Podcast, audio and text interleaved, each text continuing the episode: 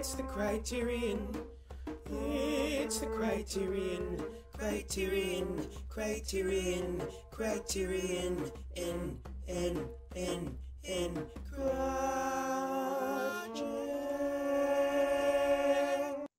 Hey, everybody. So I just wanted to give a little uh, warning, I guess, on this one. Uh, this episode, uh, we uh, recorded it, and it turned out that uh, Conrado's vocals were very, very soft, even though we had double recorded it on his side as well.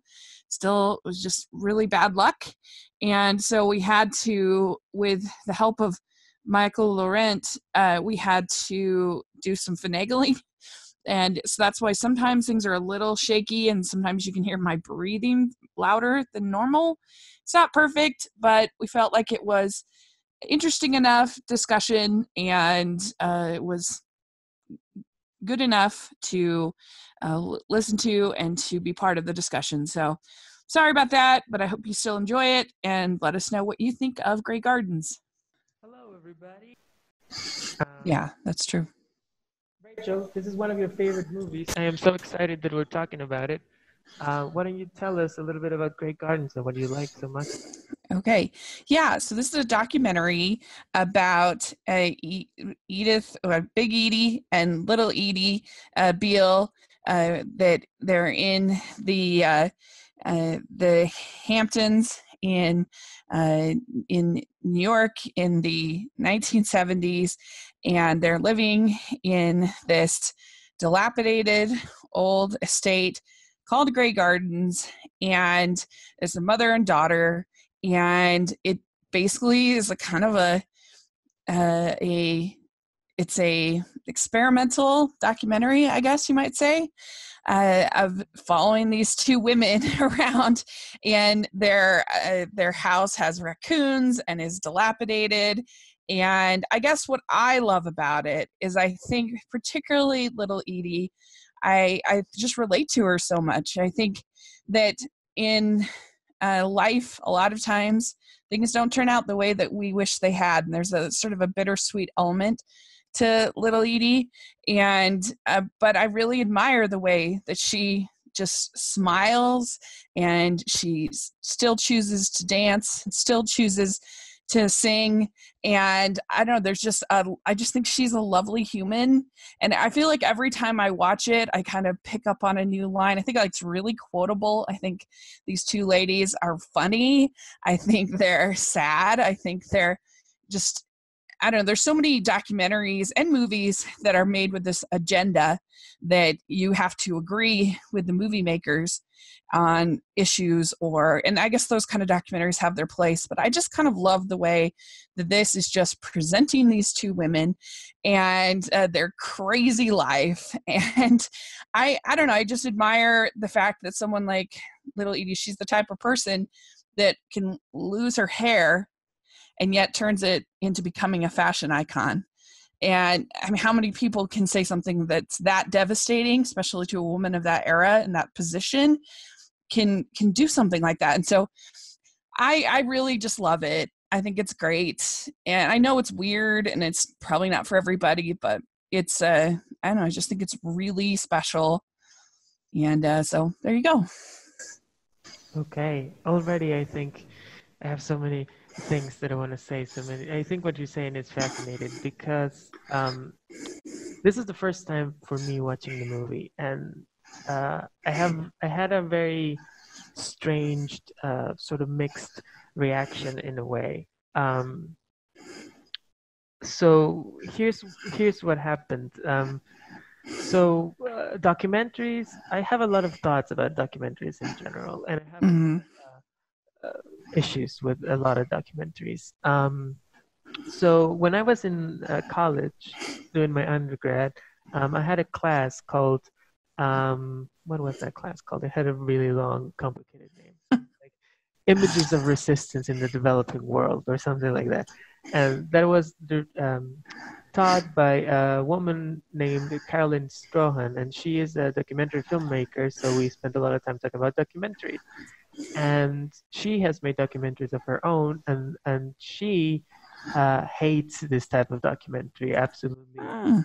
hates the Maysles and she hates Frederick Wiseman and she and she's really against, which is something that I uh, kind of agree with her in some ways. The idea that you would just present something as the truth or like as something objective, an objective point of view, and you would try to remove the the view and the point of view of the filmmaker from it, which I think is my problem with a lot of documentaries and and what is.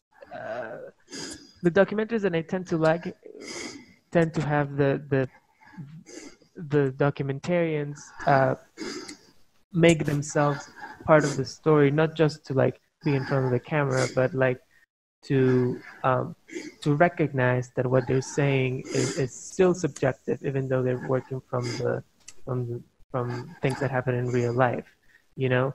Um, and I think that's something that I struggle with with Grey Gardens because I agree with you that a lot of it is hilarious. I think Little Edie, um, especially, is is the fascinating character, and so is Big Edie, really um, and what they and the, their whole situation and their lives is like it's impossible to look away because she's just so unique and, and and weird and charismatic in her own way.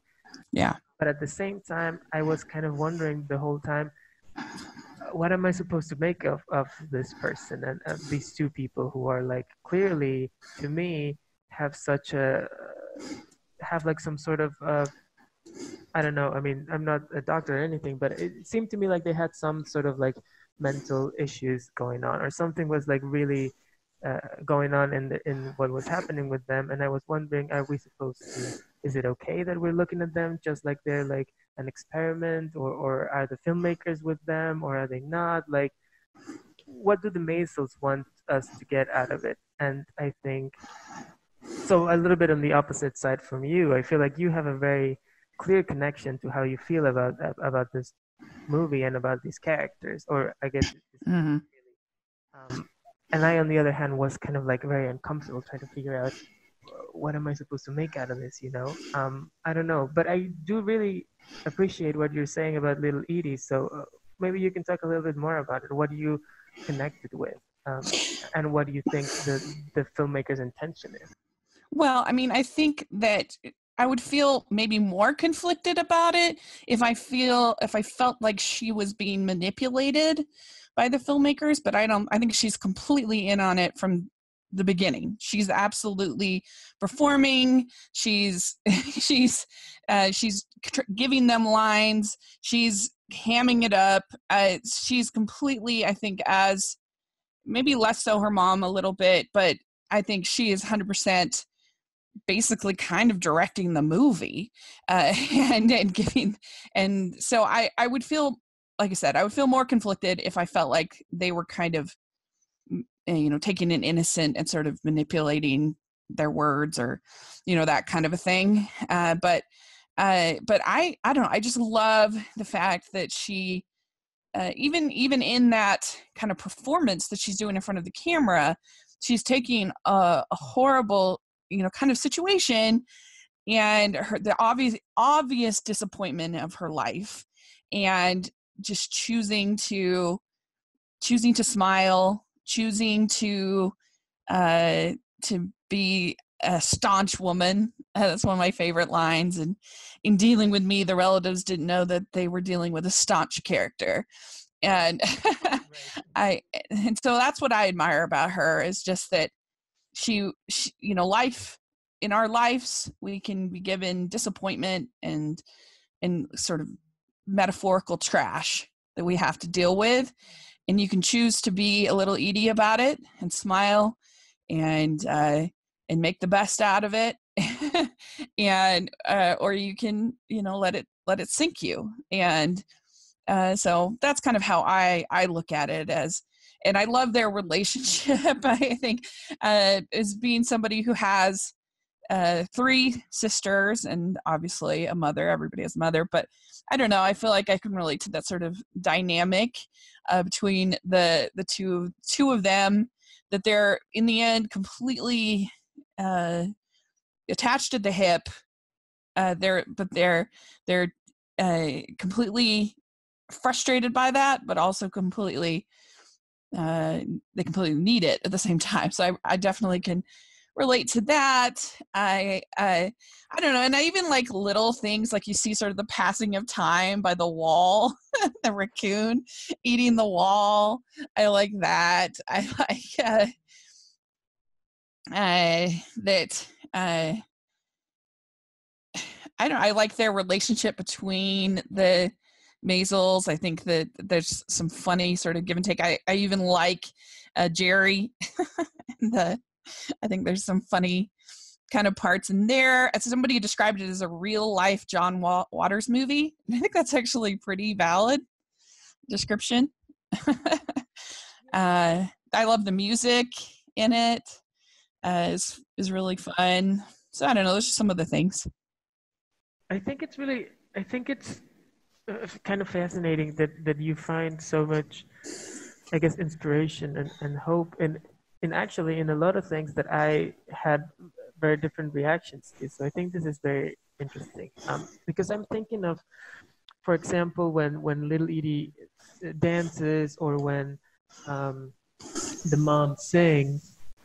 Um, I I wondered um, especially when Edie was dancing, like when she does the little dance with the with the little American flag, for example, um, her sort of military dance. Um, there was a part of me that was that was thinking. I mean, it, it is it is very funny, and she seems to be having a good time. But I was also thinking, are we laughing uh, at her or are we laughing with her? And and you know, also I I see kind of what you say of them of her putting on a smile and just like you know bearing finding a way to to cope with like all the frustrations of, of her life uh, it seems also like a very it's a, also a very sad thing at the same time right? They're like in this dilapidated house. They seem to be quite in my opinion um, delusional about like what they can or can't do anymore and and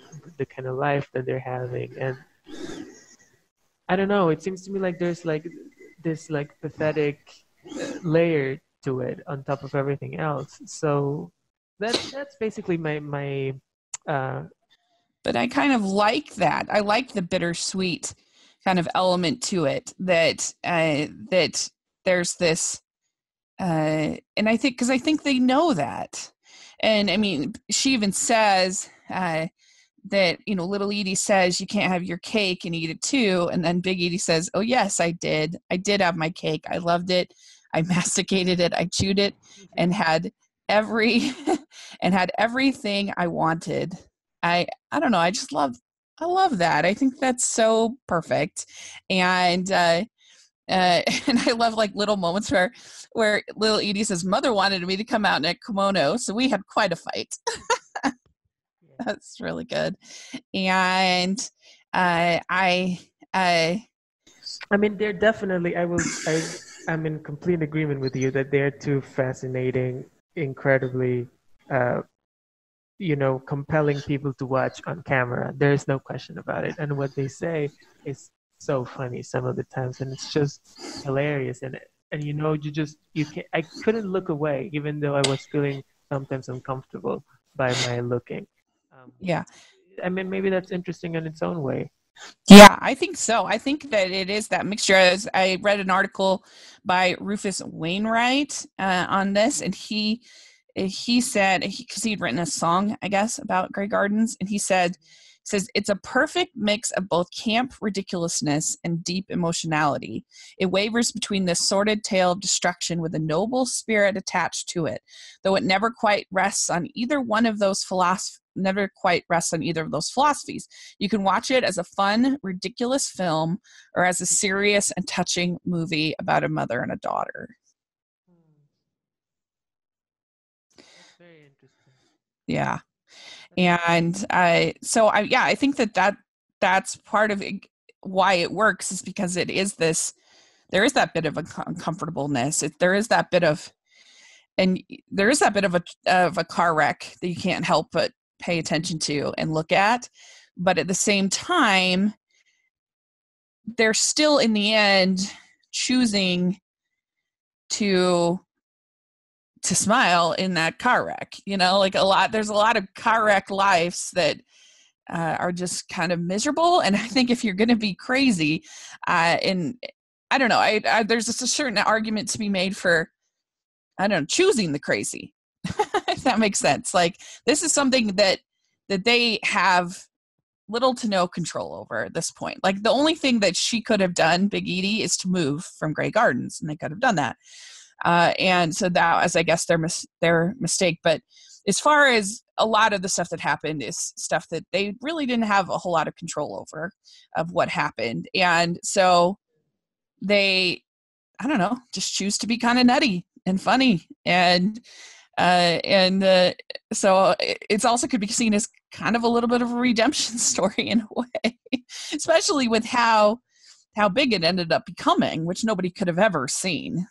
Yeah, I, yeah. I mean, I'm starting to see what you mean. I'm starting to see um, how it's kind of uh, how it's so valued as a, or it has been valued by so many people as a as a story of making whatever you can out of a of a terrible situation, right? And and there's definitely an element of a lot of pathos in the idea of these people who are who are in such ruin and in such a weird place and who definitely cannot access the kind of life that they once had and the kind of life that they would like to have so they try to make a some sort of mock version of it that is yeah different from you know it's like so strange and it's very sad and it's very funny at the same time. So it's a lot of complex emotions, and maybe this is a good place to go into the next um, mm. section of our of our episode, which is talking about what do we think make this movie a Criterion Collection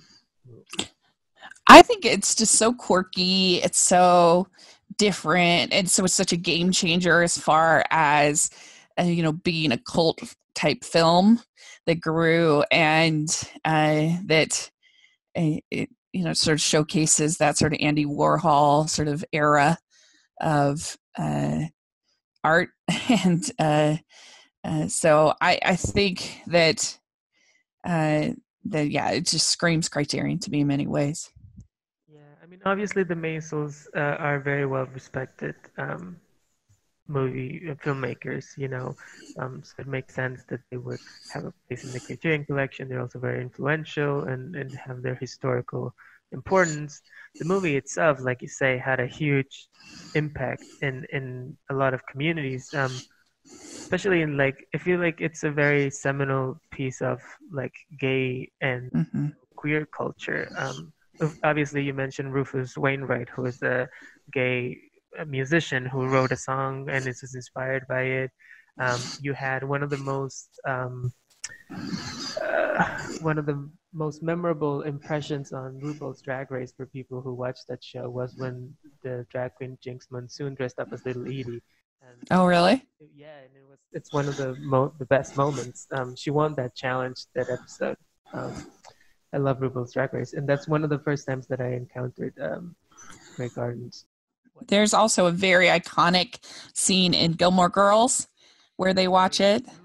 Yeah, which is perfect because it's about a mother and a daughter, and oh, and uh, so yeah, definitely. Um, and of course, and you you were on Twitter this morning, and a, a critic Alonso Duralde was commenting on how Little Edie is sort of a, is a fashion icon. You know, yeah.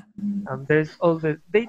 This movie definitely has a place in the culture, and I think it's definitely has a place in the collection. Um, in on in the special uh, special features on Criterion Channel, they have an interview with Todd Oldham, fashion designer Todd Oldham, mm-hmm. uh, about how it's something that's he watches frequently. Uh, it's something they talk about frequently. Uh, it, it, was you know big influence on him, and uh, in that he's seen a lot of people try to kind of ape uh, eat Little Edie's fashion, and he says he feels like most of them always do it badly, which is interesting. uh, so yeah, so anyway, if people want to check that out, it's pretty fun to see his thoughts. Um, yeah, I mean, like I said, this I will also say this: this is the kind of documentary that would usually just I would just like dismiss or, or think like you know something that is so presented in such an objective way and kind of like you know that sort of direct cinema, which is the kind of movies that the Maysles used to do, I usually don't respond to that at all. The fact that Edie, the two Edies are so interesting and compelling as, as screen presences, and, and the whole their whole existence is so fascinating. Is what Yeah. you know. There's a real testament to that, and there there's a real uh, value in. I think, even though I'm not sure how to what how to react to what they're saying and how to react to them being put on film, I think it's. I think the idea that they were captured in, in film is is valuable in and of itself somehow, if that makes sense. hmm Yeah, and like I said, I just think because I want to be the kind of person that loses my hair and becomes a fashion icon. I just think that's amazing, and there there's very few people that kind of have that kind of gumption that they just figure out a new way to live, and that's what they did. And uh, I, Alonso, you were saying, uh, I put on Twitter. Anybody have any thoughts? And uh, my friend Alonso Duralde, critic, he said Little Edie is a fashion icon mostly due to her gift from turning available materials into couture. And I think that that's just true of Little Edie in general, is that she just took what was available to her, even the Maysles to a certain extent, and made it. And, yeah, that's, that's a good. I would be interested to know how how much success she personally had out of this movie uh, during her lifetime. You know, do, do you even know what happened? I know she. Well, her mother died a year after the release, and then she ended up selling Grey Gardens uh, with the, I think, with the contract that it be kept intact, uh, in that it you know not be destroyed, I guess, and to I think, uh, let me make sure I get this right. Uh, they sold it to Ben Bradlee, uh, the uh, the editor of the Washington Post, and yeah, and then then she ended up uh, for a time she was actually doing like a cabaret performance in uh in New York City, and I guess it was super terrible, but people would just loved her so much, and so she did that, and then uh, she died in 2002 in Florida, and so uh, as far as I know, she I think she had a pretty pretty good little life, you know, for herself, uh, and uh, so yeah, I, I mean, it was definitely she kind of lived off of being little Edie, I think, for the kind of the rest of her life, and yeah, and then you even uh, I guess in the um uh, uh the Jerry Jerry in the movie, um, the marble fawn, as he's called by little Edie, uh, was found by uh by the Maysles in uh, driving a taxi cab uh, later, and so they did a little uh they they did a little I think follow up with him I believe, and uh, they they you know i don't know it's just one of those things that it, however you were involved it, even the birthday party guests i guess ended up one of them ended up writing a book about yeah It also makes me think this is definitely some sort of like historical precursor to like reality television. You know what I mean? yeah You know, like Real Housewives or whatever, in which Mhm. like every little character wants to have their one, you know, 15 minutes of fame and try to Mhm. use it the the recognition just to get a little something. yeah i think that's a, that is true i think that that's definitely true uh, i did get one other just fun, little comment from uh, amy adrian she says no one says the marble fawn quite like little edie Well, I mean, yeah. so that's very true uh, So there are a lot of um, related uh, art and movies um, to Grey Gardens that have been influenced by it. Um, one of them is the documentary "The Beales of Grey Gardens," which mhm. Bezos um, put together out of footage that they didn't use for the original movie, and I think it was released in 2006, and it's available also in the Criterion Collection. Yeah. And I found it a little dry, to be honest. I mean, it wasn't bad, but I don't know. I just prefer the original. Yeah, you saw it's it's on the channel, right? Yeah. Yeah. So what is, is it? Just like a little more footage? Is it? Yeah, it's just them be kind of interviewed, and it it. I don't know. I just like the the wackiness of the original a little bit more, whereas uh, the it was just a little bit more boring. Um, but it's not bad. Definitely check it out if you're a fan.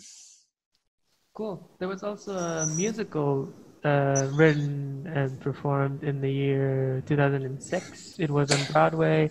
Um, it was written by Doug Wright and Scott Frankel and Michael Korie. Um, and we did you you saw the musical, right? You saw some of it.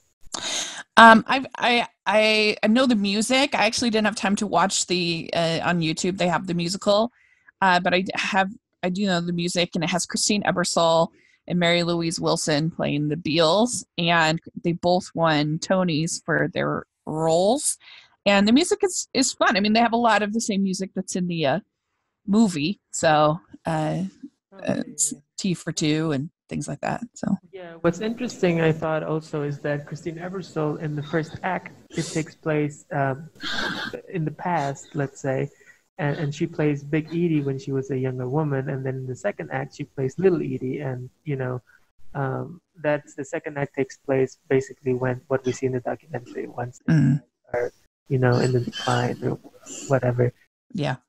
Which I thought was interesting. I, I saw some of it on the YouTube, uh, which you shared with me, and I thought it was interesting, even though and this applies also to the 2009 HBO movie, which uh, was made uh, in 2009, starring Drew Barrymore and Jessica Lange as the Beales. And I think the the thing with both of those is that um, I feel like they definitely want to make a case for for both the Beales as sort of uh, inspirational, tragic, sympathetic figures, um, but they just can't capture the, the real people. You know what I mean? Yeah. Once you've seen the real thing, you're just like, even though I think Christine Ebersole and Drew Barrymore do a really good job of playing Little Edie, it's just it's just not the same. I don't know what you think. Yeah. No, I agree. I feel like I don't really want to know the backstory of them. I don't know. I just. I, I just like it being kind of a mystery, and maybe that's not fair to them, but I could just kind of it just takes away a little bit of the magic for me, I guess. But it's fine. It's perfectly entertaining television. I think that uh that yeah, the casting is right on. They did a great job. I think that Jeanne Tripplehorn is great as Jackie Kennedy. She does a very good job. And the whole scene with them with Jackie is very good. that was very very good, uh, and it's it's perfectly fine. I just I don't know. I just really I'm just maybe too attached to the original uh, that I was just like I don't really want to know how they became the people they became. I just want to appreciate the moment in time that's captured. Yeah, I haven't seen the the HBO movie since the year it came out. Um, when I watched it on TV, but from what I remember, and actually watching the documentary now, I think you're onto something when you when you say that it loses something that I think um, I think it kind of explains the their character. Yeah, right? which is kind of like it makes it into a, you know, because it's a fictional narrative film, it makes it into a, it puts it into a specific package of like what we would expect for character arcs instead of the more fascinating questions of just seeing these people be themselves and, and go, what the hell is going on with these people, you know? Which is far more, I don't know, puts the brain to work in a different way, I guess. Mm-hmm. Mm-hmm. Yeah, I agree. Yeah. All right. I think with that, we just have to uh, ask ourselves the question that we ask ourselves at the end of every episode, which is, where do you think this fits into the pretentious scale? Do you think this is a hmm. pretentious movie, or an unpretentious movie? Is it worth it? And who would you recommend? Hmm. it's a hard question. You go first. Let me think. Okay, okay. Um, I agree with you that it's a hard one this time. I think it's. I don't think it's a. Here's the thing. I think it. I think the the ambition of the Maysles and the thing that I still sticks in my car about the movie is this sort of like cool objective view, which I think makes it a little bit of a pretentious film, and it's something that I don't like. That being said, the characters and what what they bring to it makes me think that it is worth watching, and um, it is just a, a it is unlike anything else. It's like unique experience, especially if you enjoy this sort of thing. If you enjoy John Waters, if you enjoy, uh, you know, uh, campy stuff, um, that sort of humor, then uh, you should watch it. You should you should uh, make up your mind for yourself. Is what I would say. Yeah, I, I don't think it's for everyone. I think some people just can't get past like why are they living this way and this is disgusting and and and you know and then other people just have you know different issues, which is fine. Uh, but when I say it's, I guess it's a little bit pretentious. It's a little. but I think it's also just so charming that it it it it certainly won me over when I saw it. Uh, so I don't know if I I guess I would say like on the pretension scale maybe a seven out of ten. Six. Maybe it's this. I think it might. Be, I think it might be something where it, it kind of doesn't fit the scale because I think the the the filmmakers wanted to be a pretentious film, but the subject of the film are, fighting with them, you know. And so it's kind of like it's just like really interesting uh, competition of what this movie is going to be. Yeah, it's like a pretentious but trashy kind of. Maybe is that fair? yeah. Right on, right on the money. uh, and it's just a one of a kind experience. It's I can't think of any. I mean, I you can make the reality TV comparisons and still, but I don't know. It's just its own thing, and uh, I I just even like even their attempt to kind of go back and and even do uh, similar things didn't really work as well. It's just it's it's just a it's just a very unique movie. So that's why I say I couldn't really recommend it to everybody, but I think anybody I know who's more of an experienced film goer, I think could find things to appreciate about it. So, yeah, I think everyone who's curious about it should give it a watch.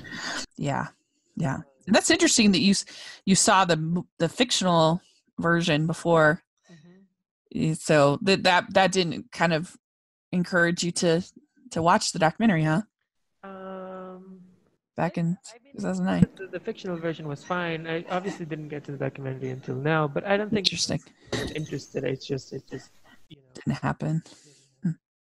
Yeah, but it, it, I just love it. I think it's great. So, uh, so yeah. So next month, uh, it's your month to choose. So why don't you tell us what you decided? That is right. So it's starting to get uh, warm in New York. It's June. So I thought let's have a movie from one of the most warmest and tropical countries in the world. I'm talking about Finland, of course.